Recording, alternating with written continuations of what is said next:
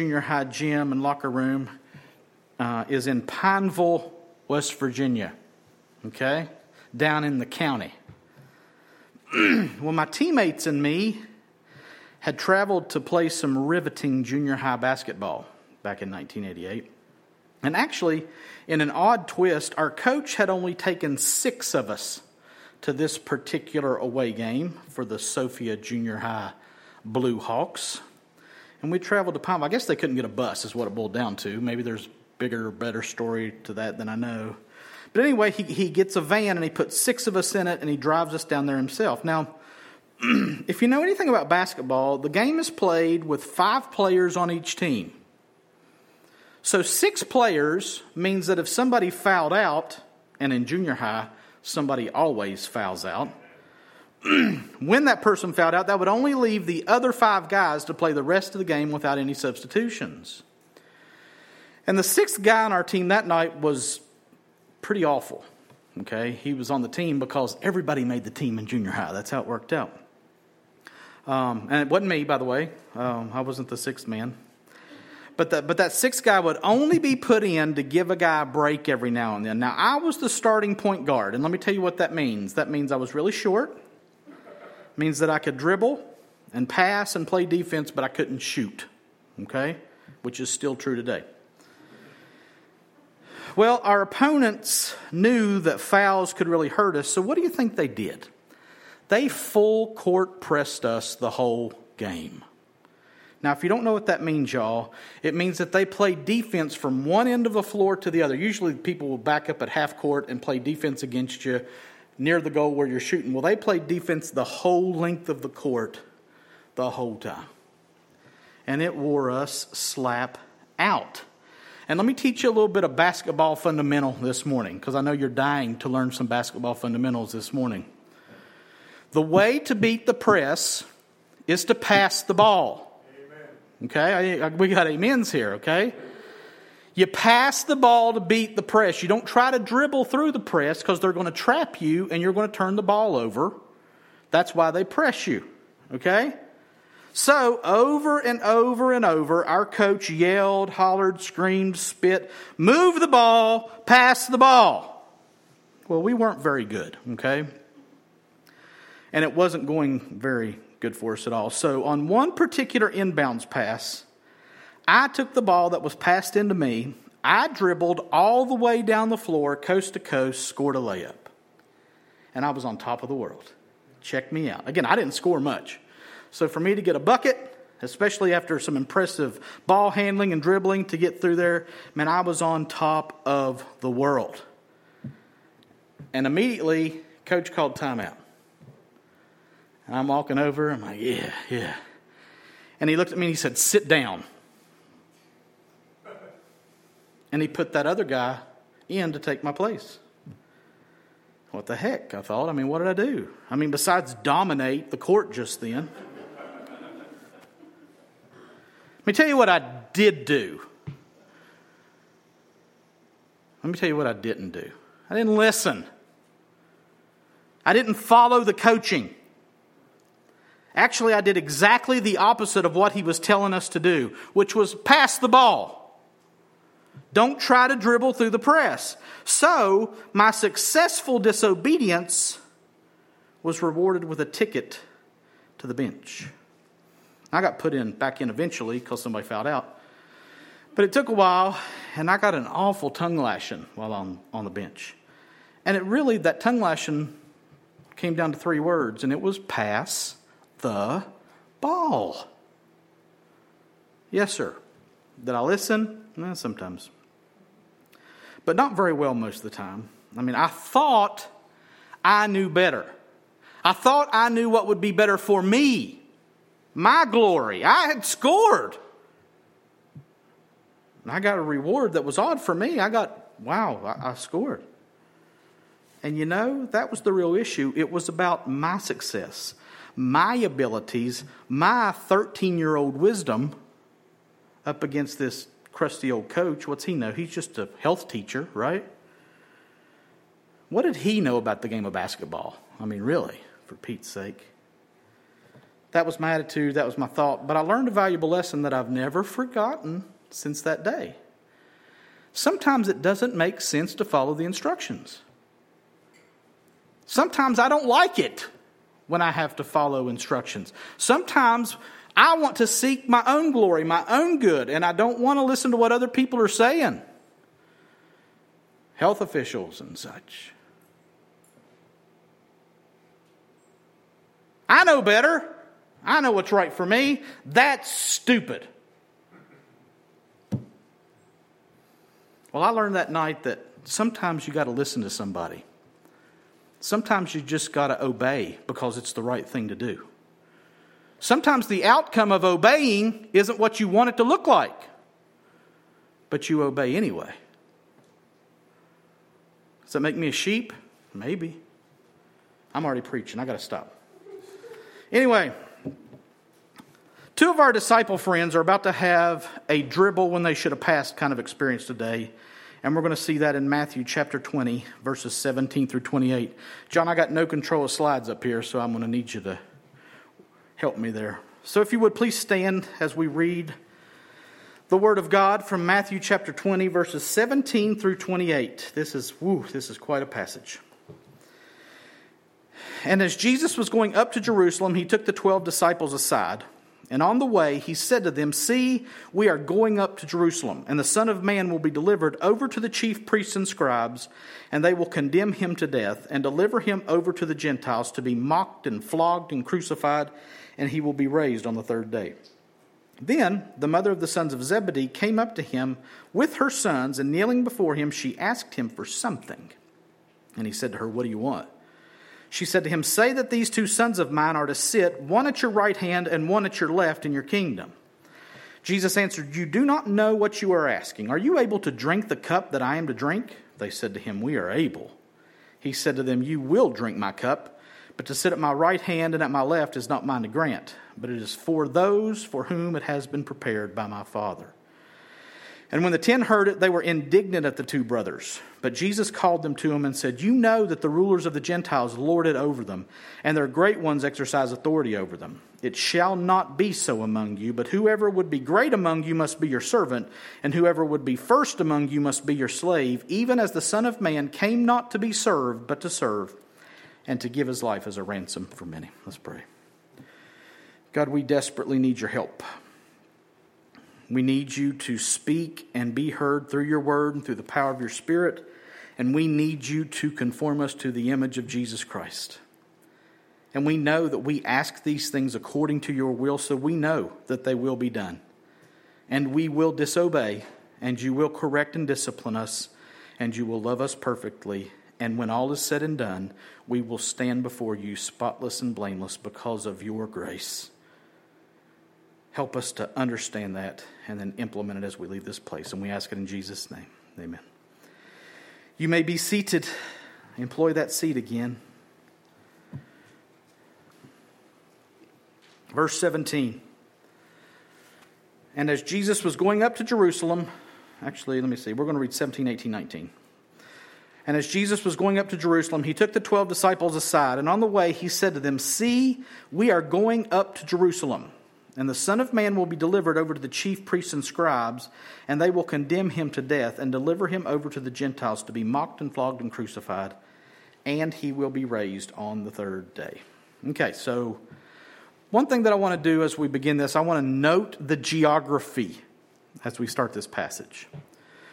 We have said since the beginning of chapter 19 that Jesus and his men have been in Judea beyond the Jordan, or Perea, which is on the east side of the Jordan River from Jerusalem. Now, our passage today has Jesus going up to Jerusalem. And actually, you see that phrase in the Bible a lot.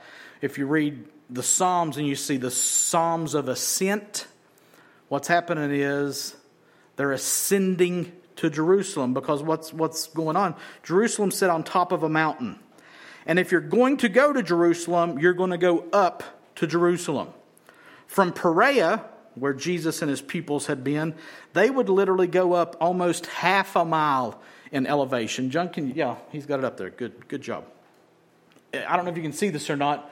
So the top picture is a north to south view of what the land looked like. So on the top there, you see that blue body in the middle in the dip there. That's the Dead Sea. Okay? And to the and then the Jordan River runs up there from actually it comes down to the Dead Sea, but from our picture starts at the Dead Sea, goes up. So they're on the eastern side. They're up, up, they were up near these slopes here, but they're coming across the Jordan River and they're going to pass through Jericho. And Jericho is actually 825 feet below sea level. Okay? And they're going up to Jerusalem, which is 2,450 feet above sea level. So, yeah, they are going up to Jerusalem. It says that Jesus takes his 12 guys aside. He gets them in a huddle of sorts. Pass the ball, is what he's about to say. Ish, okay? That's just fitting it in my story there. He gets them in a huddle, and he has something important to say. And as he gets their undivided, he says this so they're looking, they're waiting, and this is what Jesus says See, we are going up to Jerusalem, and the Son of Man will be delivered over to the chief priests and scribes, and they will condemn him to death and deliver him over to the Gentiles to be mocked and flogged and crucified, and he will be raised on the third day. Huh. I would guess that's probably not what they either expected or wanted to hear at this juncture. But this is the third time that Jesus has specifically said why he was going to Jerusalem and what was going to happen to him there. He had said it also explicitly 16, 21 through 28, and in Matthew 17, 22 through 23. But here, he adds some detail, seeing how it was, we're literally days before the crucifixion here, okay? Uh, a little over a week probably. Okay, literally days before this crucifixion would actually happen. So keep that in mind. Go forward in Matthew, by the way, we are in the very shadow of the cross here. And he's getting them ready for that. He'd said before that he would be handed over, crucified, dead, resurrected, and all that. But here, he says that he, the Son of Man, would be delivered over to the chief priests and scribes, and they will condemn him to death and deliver him over to the Gentiles to be mocked and flogged and crucified, and he will be raised on the third day. So Jesus was going to be delivered over to the chief priests and scribes, who were the power brokers of the Jewish religion, and then they, those chief priests and scribes, would pass a death sentence on him. But they didn't have power to execute anybody. So what they were going to have to do is deliver him over to the Gentiles, which would be the Romans here. And then the Romans would mock and flog him then crucify him, meaning that he was going to die, and then he would be raised or resurrected on the third day. He would die by crucifixion and then come back to life three days later. Now, again, that's the fundamentals here. That's what's going to happen. That is what was going to happen as they went up to Jerusalem. And that's pretty heavy, right? Well, yeah. The Jews are going to betray me to the Romans. The Romans are going to mock me, flog me, crucify me, kill me, and then I'm going to come back to life on the third day. And I can just see glassy eyes. Huh? What did he say? He said, dribble all the way up the floor and get a layup if you can. How do they react or respond? Well, let's just say they don't pass the ball to beat the press. Look at the next verse, verse 20. Keep in mind what he just said. Then the mother of the sons of Zebedee came up to him with her sons, and kneeling before him, she asked him for something. Not exactly what I would expect to happen here. Jesus is beginning his final march into Jerusalem, informs his men that he's about to be killed and then resurrected, and somebody's mama shows up. Not Jesus' mama, mind you. But the mother of the sons of Zebedee, which is who? The sons of Zebedee are James and John. Okay? And in a little bit of a twist, they are related to Jesus. John MacArthur explains it this way. Stay with me here, okay? Quote Matthew, Mark, and John tell us that when Jesus was being crucified at the foot of the cross, there were standing three women and each of those writers, Matthew, Mark, and John, give us the names of those women. Matthew says there was Mary Magdalene, there was Mary, Mary, the mother of James and Joseph, and there was the mother of the sons of Zebedee. Mark describes the three women this way there was Mary Magdalene, just as Matthew said, and Mary, the mother of James and Joseph, just as Matthew said, and then Salome, which must then be the mother's name, the mother of the sons of Zebedee. So Matthew just calls her the mother of the sons of Zebedee, and Mark gives us her name, which is Salome. John says this there was Jesus' mother, his mother's sister, then Mary, the wife of Cleopas, and Mary Magdalene. So we know who Mary Magdalene is. We know Jesus' mother, Mary. Mary, the wife of Cleopas, must be Mary, the mother of James and Joseph. Mary, the mother of James and Joseph, as both Matthew and Mark tell us. That leaves this other one who was called the mother of the sons of Zebedee, Salome, and now is called Jesus' mother's sister. Then MacArthur says, Now I hope you followed that. If you didn't, I'll sum it up in a simple sentence. The mother of the sons of Zebedee is the sister of Mary, the mother of Jesus. End of quote. So, as Jesus is walking up to Jerusalem to face his torture and crucifixion, his aunt, the mother of his cousins, and these cousins just happen to be two of his disciples, his aunt comes up to him with her sons and what's she doing? It says she came up with her sons and kneeling before him, she asked him for something. Now, that's an odd phrase. James and John come up with their mommy and they kneel before their teacher, their cousin, her nephew.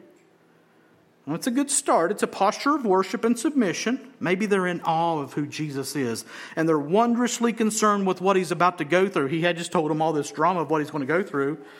Maybe they've been waiting for the right moment to proclaim him as the Messiah, the Son of the living God, and just adore him as a family together. It's family worship at the feet of Jesus time.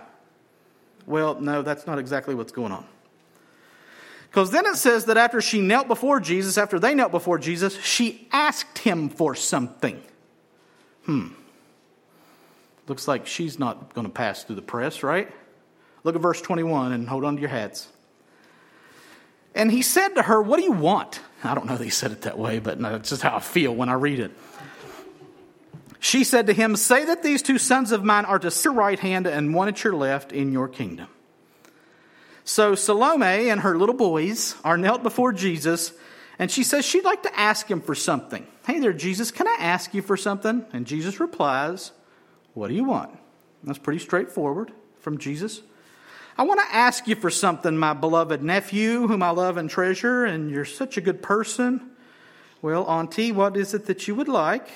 And she says to him, Say that these two sons of mine are to sit, one at your right hand and one at your left, in your kingdom. Now, let's rewind just a little bit here and remember where we've been over the past few weeks before we jump into this request. So, back in after teaching on divorce at the beginning of chapter 19, Jesus had chided his disciples because they were shooing away a bunch of little kids who had been brought to Jesus to be blessed by Jesus. So he had chided that they, they were like, get out, get these kids out of here. Jesus ain't got no time for no kids. And Jesus is like, whoa, whoa, whoa, whoa, whoa, whoa, whoa. Because if you'll remember, all of chapter 18 had been Jesus showing that the kingdom of heaven was made up of those who are converted and become like little children. Again, fundamental here. This is about becoming like a child, becoming converted, and being like an infant in my arms. That's a fundamental. And he had spent all of chapter 18 illustrating, illustrating that. He's telling them, pass through the press here. Be like a little kid. Don't shoo them away. So then, after they had shooed the kids away and Jesus rebuked them for it, a rich young man came up to Jesus and then walked away sad after he had tried to impress Jesus with his credentials and his ability. Remember that? I've kept all the commandments since my youth. What anything else I need to do? Oh, yeah, sell all that you got and give to the poor. And he walks away sad because he was owner of much. And then Peter, who was seizing upon Jesus' words on how hard it was for rich people to get into heaven, has this light bulb moment. And he dribbles up the floor and lays it in. And he asks, How much of a reward will we, the disciples, get in Jesus' kingdom since we, unlike that rich dude there, had given up everything and so virtuously followed you, Jesus? What about our reward? And how did Jesus respond? He responded with the fact that they would indeed be rewarded a hundredfold in this life, and then that they would sit on 12 thrones judging the 12 tribes of Israel in the world to come. Oh, and they'll inherit eternal life too. But then Jesus told the story of the laborers in the vineyard where the first were last and the last were first. Now, back here today, Salome comes with her boys, James and John, asking that her two sons be given thrones on each side of Jesus when he's reigning in his kingdom. So they heard the part about sitting on thrones, they heard the part about a kingdom. That stuck in their heads. And so they bring their mommy to ask that maybe, well, just maybe, hey, mom, you think maybe you could get us seats of honor? You think you can get us the two best thrones out of the 12? Well, let's see what we can do, sons. Now, who's responsible for this craziness? And it is craziness. One commentator says this We cannot be sure with which of the parties the movement originated. Speaking of whether it was James and John or their mom. But as our Lord, even in Matthew's account, we'll look in a minute, addresses himself to James and John, taking no account of the mother, it's likely the mother was merely set on by them. Set, S E T, not sit on. the thought was doubtless suggested to her sons by the recent promise of the twelve of thrones to sit on when the Son of Man should sit on his throne in glory. But after the reproof so lately given to them, they get their mother to speak for them. Now, the reproof that they're speaking of here is Jesus teaching on childlikeness back in chapter 18. Because why did he do that? If you rewind it back a little further, they had been arguing about who was greatest in the kingdom on their trip back from the north. Who's the greatest? I'm the greatest. You're the greatest. No, you're not the greatest. I'm the greatest. Did you see how I dribbled through that press and just laid it right in there? And so Jesus goes on this long discourse in chapter 18 talking about who's greatest in the kingdom. It's the one who's helpless, hopeless, and can do nothing for himself. So that's the rebuke that they're talking about there. And since they had been rebuked that way, they thought, maybe we shouldn't bring this up. We'll get mom to do it. That's ridiculous, right? So, afraid of getting rebuffed by Jesus for asking for what they want, it seems that James and John appealed to their mom to ask about this throne thing. Now, they can't not ask about it, right? in their minds. I mean, Jesus had said they were going to sit on thrones. So that's cool. But two of those thrones would be especially nice. Those thrones on either side of Jesus, the right and the left of Jesus. Now, those, those would be nice thrones, man. Yeah, they would, wouldn't they, James? Yeah, absolutely, John. Maybe we should maybe ask Jesus if, if maybe we could have those two thrones because those are the best thrones. And man, Peter's always getting in trouble, so he's not going to get one of those thrones. It's got to be us, right? Because we're like the inner three Peter, James, and John, right? It's not going to be Peter, it's going to be us. We should be on the right and the left because Jesus likes us so much, we'll get mom to ask for us. Yeah. Let me tell you something, guys. If you're over a certain age and you got your mommy asking for stuff for you, there's probably a problem. We want these two thrones. Mom, get on it. yeah. Even though Jesus has just walked them through the fact that he's going to be crucified, they're thinking about thrones. They're thinking about the nicest thrones. So maybe their mama is a good idea here, but mom's going to do what's best for her boys, right? Well, how will Jesus respond to this? Well, he could bench him, right? Give him the stink eye like my coach did me. But watch Jesus, verse 22. Jesus answered, You do not know what you're asking. Are you able to drink the cup that I'm to drink? They said to him, We are able. now, note first that Jesus addresses the men, not their mommy, which is what the commentator had said. And he answers them with this statement You do not know what you are asking. Now, this sets the tone for what's about to be said, and it's a little ominous. It's not a rough rebuke, it doesn't seem to be, by Jesus. It's just a statement of fact. You guys don't know what you're saying. You don't fully comprehend the bigness nor the danger of what you're asking. And he elaborates on that by asking this question to them Are you able to drink the cup that I am to drink? Now, what's that mean?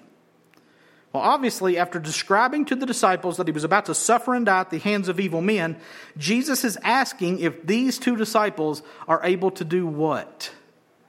Are they able to suffer? Are they able to lay down their lives? Are they able to be hated, despised, and discarded by the world in order to see God's plan unfold and in order to bring glory to God? The thought behind drinking the cup that I'm to drink is can you finish off the same thing that I finish off? Can you drink the whole thing? What thing? Suffering.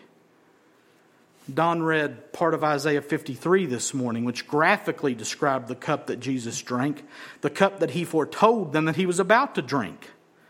Ultimately, He's asking them if they can suffer as much as he's going to suffer, because that's going to determine their place in the kingdom. Jesus is highly exalted because Paul says in Philippians 2, he became obedient to the point of death, even death on the cross. So, James and John, are you guys able to do the same? Are you able to become obedient to the point of death, even death on a cross? And they show just how much they don't understand this when they answer his question, We are able. And again, think about a little kid, a little baby in the arms. Won't you get up and help me move this couch? Okay. I am able. No, you're not. Can you drink the cup that I'm about to drink? Oh yeah, yeah, we could we could do that. Surely. They show that they don't understand at all. They don't have a clue. They're thinking about a kingdom and glory and places of honor. And what they're thinking is, I'll do whatever I got to do to get that. I'll do whatever I got to do to attain to that. I'll dribble the whole length of the floor and just lay it in, Jesus. And Jesus is talking about suffering, crucifixion, dying, laying down his life. And they're all like, oh, yeah, oh, yeah, we can do that. No, it's no problem. I'll do it and then I'll bask in all my glory as I sit on my throne at your right hand, Jesus. I can do that. That's what we do, right, James? That's right, John. That's what we do. And then this from Jesus in verse 23. He said to them, You will drink my cup, but to sit at my right hand and at my left is not mine to grant, but it is for those for whom it has been prepared by my Father. Jesus answers their foolishness with the statement that they will indeed drink his cup. Now I can just imagine them looking at each other, nodding, patting each other on the back. See, I told you, I told you this is going to work out. But they, they surely don't get it. By the way, James was the first of the disciples to be killed, and John was the last one to die. It's a little odd little twist, isn't it? So, yeah, they will drink that cup, but probably not in the way that they're thinking. But, Jesus says, to sit at his right hand and his left hand is not Jesus' to grant. Now, what? Isn't he going to be king in the world to come? Isn't it his kingdom? Yes, it is. And he says that those places of honor at his right hand and left hand won't be decided by him, but that they have already been prepared by his Father, which is who? God the Father. One God, three persons God the Father, God the Son, and God the Holy Spirit. And in this instance, God the Son says that God the Father has prepared those two thrones, reserved for blank and blank. And it ain't James and John. It might be a James or a John, but it ain't this James and John. I don't guess it is. Jesus says, It's not for me to say. The Father's already prepared that. Now, now there's a lot there. And we'll look at some of it in application. But for now, listen, just know that Jesus sees his place in the kingdom and is recognizing an authority above him in his kingdom. And we'll just leave that there for right now until we get to application. And that closes this little episode with James and John and their mommy. But there's some other people in this traveling group, right? And let's just say things aren't exactly harmonious after this little incident. Verse 24. And when the ten heard it, they were indignant at the two brothers. Oh, yeah, there's 10 other guys in this group, right? The same ones who two chapters ago were arguing about who was greatest in the kingdom, along with these two mama's boys. And just imagine this wildfire spreading in their group. Whoever saw it or heard it or, or watched it happen goes back and tells the others that James and John had brought their mommy and Jesus' aunt to petition for the places of honor in the kingdom. And man, the ten are like, What? Are you serious? Are you for real? They brought their mom? Are you kidding me? Those bums. And the text says that they were indignant. Now, it's interesting to note that that same word, indignant, is the word that Mark used when he described Jesus' feelings toward the disciples for chasing the babies away that we mentioned before. Jesus was indignant toward them for chasing the babies away, and now these ten are indignant at the other two because they're seeking their own glory. It means that they were sore displeased. The ten were mad at James and John, so here we go again with this greatness argument amongst Jesus' closest associates. So Jesus just must be failing, right? He can't teach. He can't get it through their thick skulls. What's going on here? Now, he's about to address them, and we're going to finish in 25 through 28. Here we go. But Jesus called them to him and said, You know that the rulers of the Gentiles lord it over them, and their great ones exercise authority over them. It shall not be so among you.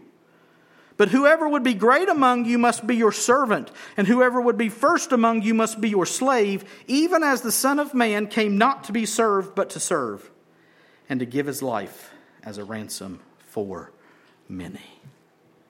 Oh man. These verses here, 25 through 28, are so potent, so powerful, so potentially life changing if we can just get a hold of them. And that's exactly Jesus' goal in saying this to his men. While they are jockeying for position, while they're fussing over honor and authority, Jesus drops a bomb to bring them back to his kingdom's realities.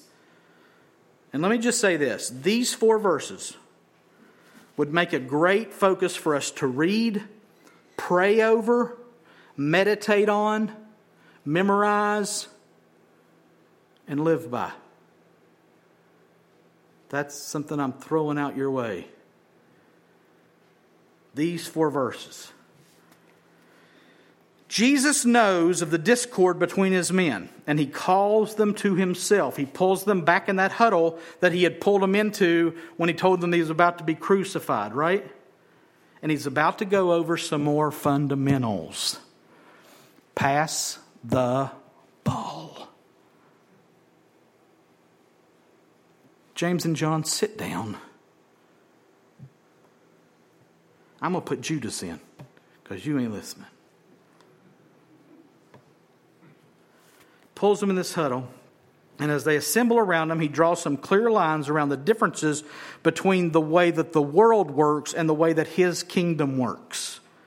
He sees their competition with each other. They're stepping on each other to get ahead of one another. And he says, That's not how things work in my kingdom. He says that the rulers of the Gentiles, the unbelievers, lord it over them, and their great ones exercise authority over them. That's true, right? The old saying is, Those who are in power will do whatever it takes to not lose that power. Power is a weird thing. It's an addictive thing. It's an invisible thing, but it gets a hold of us.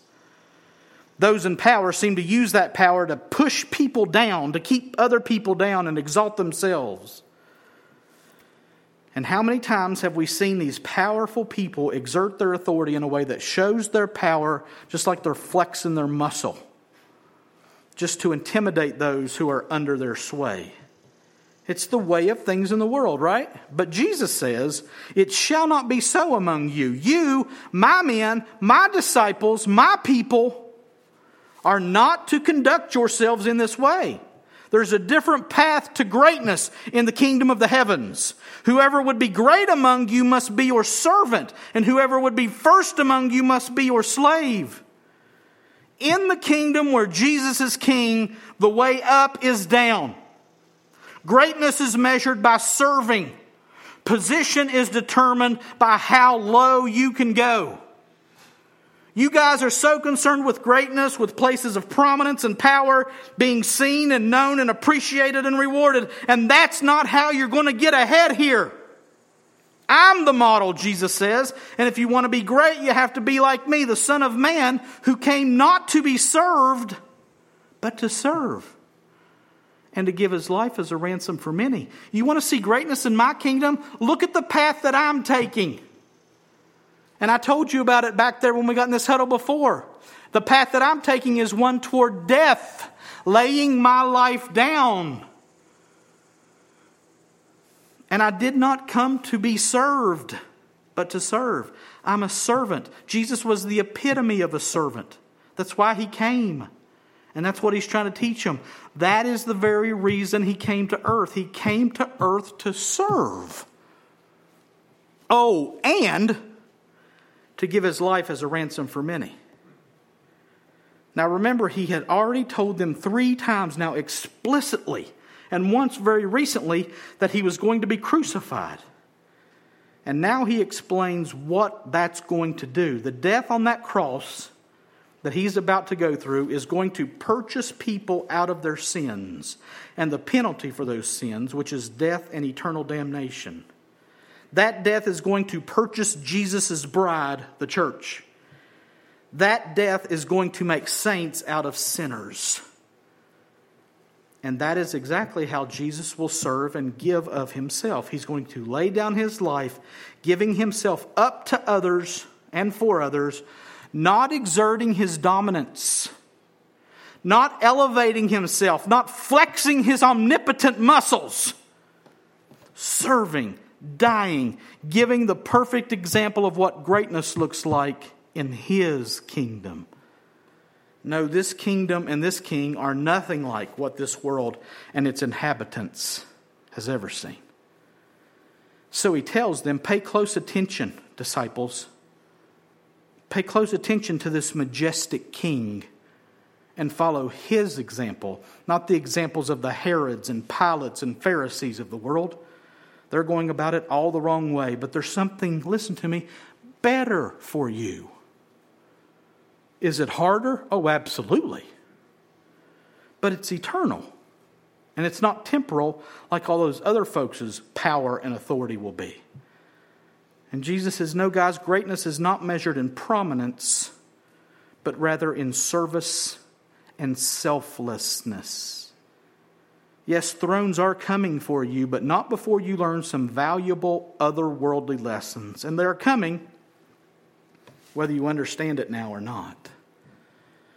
So seek greatness in my way, Jesus says. Serve, lay down your life, consider others as more important than yourself. That is greatness. And that is where your reward will come from.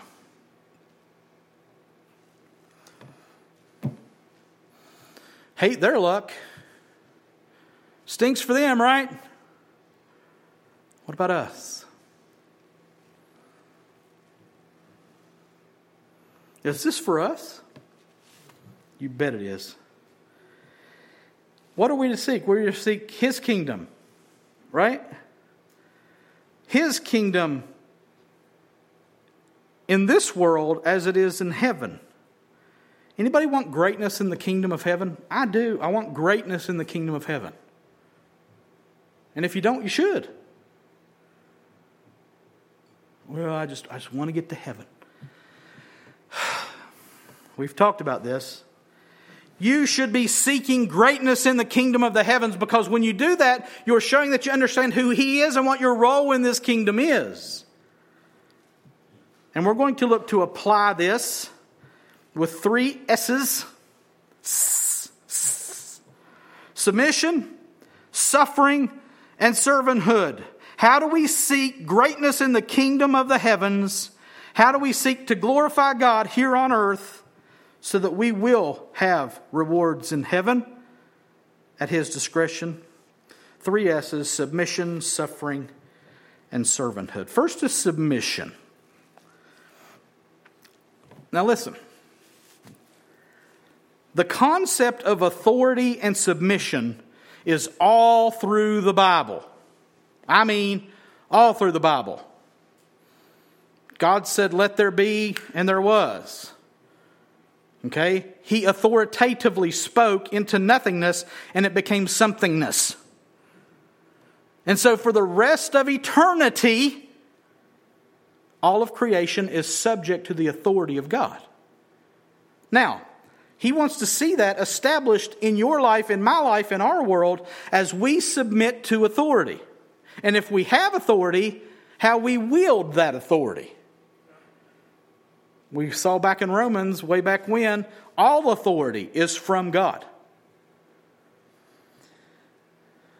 And I mentioned earlier that I was going to say something about Jesus recognizing his place in his kingdom. I want to read 1 Corinthians 15 20 through 28. Listen to this. This is the great resurrection chapter, okay? This is what Paul says. But in fact, Christ has been raised from the dead, the first fruits of those who have fallen asleep. For as by a man came death, by a man has come also the resurrection of the dead. For as in Adam all die, so also in Christ shall all be made alive, but each in his own order. Christ the first fruits, and then at his coming those who belong to Christ. Then comes the end, when he delivers the kingdom to God the Father, after destroying every rule and every authority and power. For he must reign until he has put all enemies under his feet. The last enemy to be destroyed is death. For God has put all things in subjection under his feet. But when it says all things are put in subjection, it is plain that he is accepted who put all things in subjection under him. When all things are subjected to him, then the Son himself will also be subjected to him who put all things in subjection under him, that God may be all in all. Now, that is mind blowingly crazy, deep, I don't get it. Okay? But I do get this that even in the Godhead, one God, three persons, God the Father, God the Son, God the Holy Spirit, we see authority and submission, even within the Godhead. And the Son is subject to the Father. And if we looked at John 14, John 16, we'd see that the Spirit is subjected and submissive to the Son. So if God shows us the perfect example of authority and submission within the Godhead, maybe that's something we need to look at ourselves. Well, ain't nobody going to have authority over me. I'm from West by God, Virginia, and we're always free. Mercy. I don't like some of the governing authorities. I don't like it. They make me mad. And if my way is to reject the authority that is inherently given to them by God Himself, even the bad ones, there's something wrong with my heart. And what we see today is Jesus is saying, I'm not going to tell you you can have those two thrones. That's not mine to give. Well, aren't you the king of this kingdom? I am, and I'm subject to my Father. Who are you subject to? Who are you supposed to be subject to?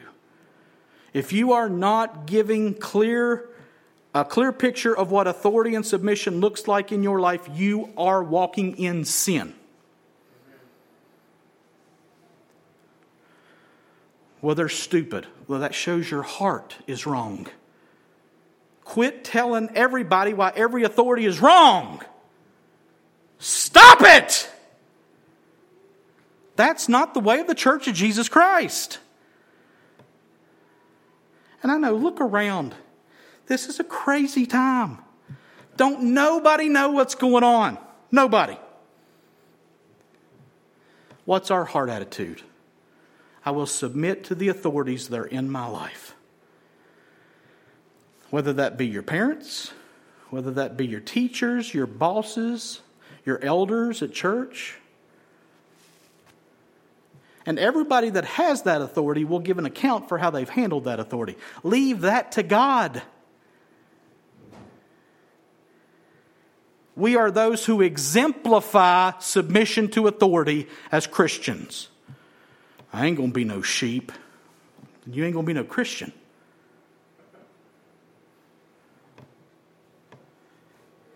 I'm sticking my tongue out at you behind this mask. this is a big deal. This is a big deal. If Jesus submits himself to the Father, we can submit ourselves to the governing authorities. We can submit ourselves to our parents. Peter said it this way later, 1 Peter 2 13 through 17. Be subject for the Lord's sake to every human institution, whether it be the emperor as supreme or to governors as sent by him to punish those who do evil and to praise those who do good. For this is the will of God, that by doing good you should put to silence the ignorance of foolish people. Oh, my heavens. Might be another good one to memorize. Live as people who are free. You're like, okay, yeah, yeah, yeah, that's what I'm talking about. Not using your freedom as a cover up for evil but living as servants of God. Honor everyone, love the brotherhood, fear God, honor the emperor. I'm just going to leave that there. That was submission. Greatness in the kingdom we see in submission and we see in suffering. We've seen it over and over and over in almost every book we've ever studied here at Providence Bible Church. But it has to be said from this passage again suffering is a necessary part of the Christian life. Jesus asked his two self serving, glory hungry disciples today if they are able to drink the cup that he himself would be drinking, and they foolishly said, Yeah, we can do that. And then he said that they would indeed drink the cup of suffering to the very bottom, but they didn't understand that at that time. And they did both end up laying down their lives for the sake of their crucified, risen King. So then, what's that mean for us? We may or may not have to lay down our lives for the sake of the gospel. But are we ready either way? Let me ask you this squarely. Let me. Are you ready are you able to die for the sake of the gospel? And be careful how you answer that. Don't be James and John. Yeah, well, we, we, I could do that. And even more pertinent, I think, is the question of whether you're ready and able to live for the sake of the gospel while facing steady, persistent opposition and hatred from the world, because that's where we're at right now. Are you willing to, if you're suffering, that implies that you're not fighting for your own rights or your own power. You're laying down your life, you're laying down your rights, you're staying strong, standing on the truth, not compromising truth. And you're willing to be mistreated for that. Here's the rest of that statement in 1 Peter 2 18 through 25. Servants, be subject to your masters with all respect not only to the good and gentle, but also to the unjust. For this is a gracious thing when, mindful of God, one endures sorrows while suffering unjustly. For what credit is it if, when you sin and are beaten for it, you endure? But if when you do good and suffer for it, you endure, this is a gracious thing in the sight of God. For to this you have been called, because Christ also suffered for you, leaving you an example so that you might follow in his steps. He committed no sin, neither was deceit found in his mouth. When he was reviled, he did not revile in return. When he suffered, he did not threaten, but continued entrusting himself to him who judges justly. He himself bore our sins in his body on the tree, that we might die to sin and live to righteousness. By his wounds you have been healed, for you were straying like sheep, but have now returned to the shepherd and overseer of your souls. Peter says, Are you willing to suffer for what for doing what's right? And then he says, For to this you have been called. Greatness in the kingdom is seen in suffering. Submission, suffering, and finally servanthood. As plain and as simple as we can say it, greatness in the kingdom of the heavens is measured chiefly in one thing servanthood. Let me ask you again directly how are you serving God? Oh, well, I think I'm doing all right. I read my Bible and I pray. You talked about memorizing a scripture. Maybe I'll do that this week. Yeah, God, yeah, I think I'm serving Him all right. Okay, fair. Let me ask you this How are you serving the people in your life? Well, um, ask yourself this question Who am I supposed to be serving? Yes, you're supposed to be serving God. How do you serve God best? By serving the people that He's put in your life. And look at where that life takes you in your home, at your job, here within this body of people.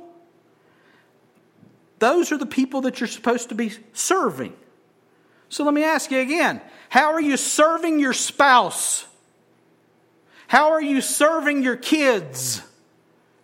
How are you serving your parents, children? How are you serving your boss at work? How are you serving your coworkers? How are you serving your brothers and your sisters in Christ? Well, this virus thing is not going to be valid when we stand before the throne. Well, I see that you were serving pretty well, then the virus hit, you hit pause, it's okay. I get it. No, no, there are plenty of ways that we can be serving the people around us. And maybe you've heard that about these stupid mask things. One of the best ways we can serve each other is to love each other. And some people said, I don't want you to serve me that way. Fair enough. But I feel like I can possibly help somebody if I'm sick and I'm not pro mask. I'm telling you, I hate them, okay? I hate them. I can't stick my tongue out at you behind them. I hate wearing them. I forget to grab one when I leave the house. I walk into a store, I don't have one. I go back out to my car. Oh, poor us. We are really suffering for the kingdom's sake. And I'm not picking on you about masks. I'm just saying, really, can I serve people this way? I think I can. I think I should. And I think the government's telling me to. Like, well, I won't be back here. I hope that's not your attitude.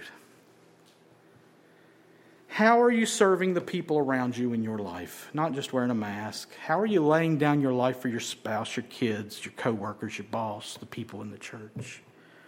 Didn't Jesus himself say, Matthew 16 24? Jesus told his disciples, If anyone would come after me, let him deny himself, take up his cross, and follow me. That's exactly what we're talking about today submission, suffering, and servanthood. Deny yourself, submit to those around you, suffer, take up your cross, and follow me. And Jesus was, we said, the epitome of a servant. So if I'm going to be like him, I'm going to serve other people. And what's that look like? I've used this passage 168 times in application, and I'm going to use it again because it. Another good one to memorize, by the way Philippians 2 5 through 11. Have this mind among yourselves, which is yours in Christ Jesus, who, though he was in the form of God, did not count equality with God a thing to be grasped. That means held on to but he emptied himself by taking the form of a servant. Being born in the likeness of men and being found in human form, he humbled himself by becoming obedient to the point of death, even death on a cross.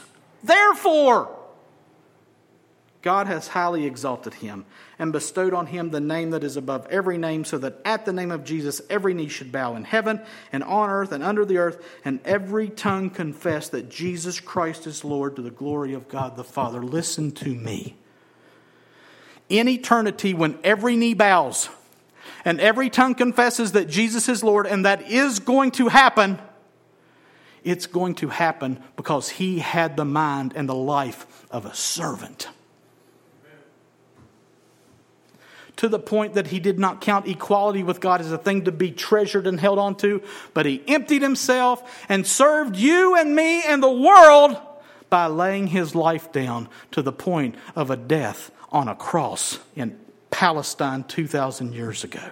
And since he served us that way, we sang about it all morning. We came to this table and remembered and proclaimed it. Since he served us that way, he will be the greatest in the universe. Because he submitted himself to the Father, because he suffered, and because he served. Will you do the same, Christian brothers and sisters? Because that's what greatness in the kingdom looks like. Pass the ball. Stop dribbling up the court for your own glory, for your own praise. Submit, suffer, and serve. Let's pray. As for this God, his way is perfect. Father, we celebrate your perfection. We celebrate the perfection of your plan. And that plan calls us to submit, to suffer, and to serve.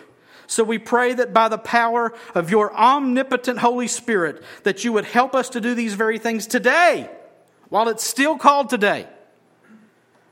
Correct our hearts, correct our minds, correct our lives so that they more adequately reflect the glory of Jesus who submitted, suffered, and served so that we could come to know you as our Savior.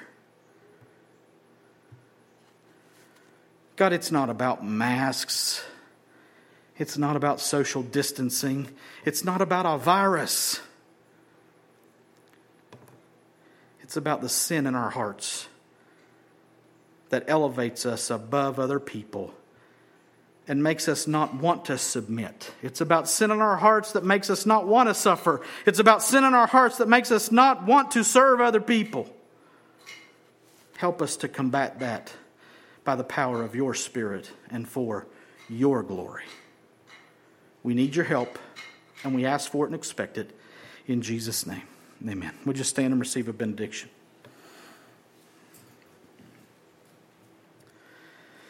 Now may the God of peace, who brought again from the dead our Lord Jesus, the great shepherd of the sheep, by the blood of the eternal covenant, equip you with everything good, that you may do his will, working in us that which is pleasing in his sight, through Jesus Christ, to whom be glory forever and ever. And all God's people said, Amen. You're dismissed. Have a great day.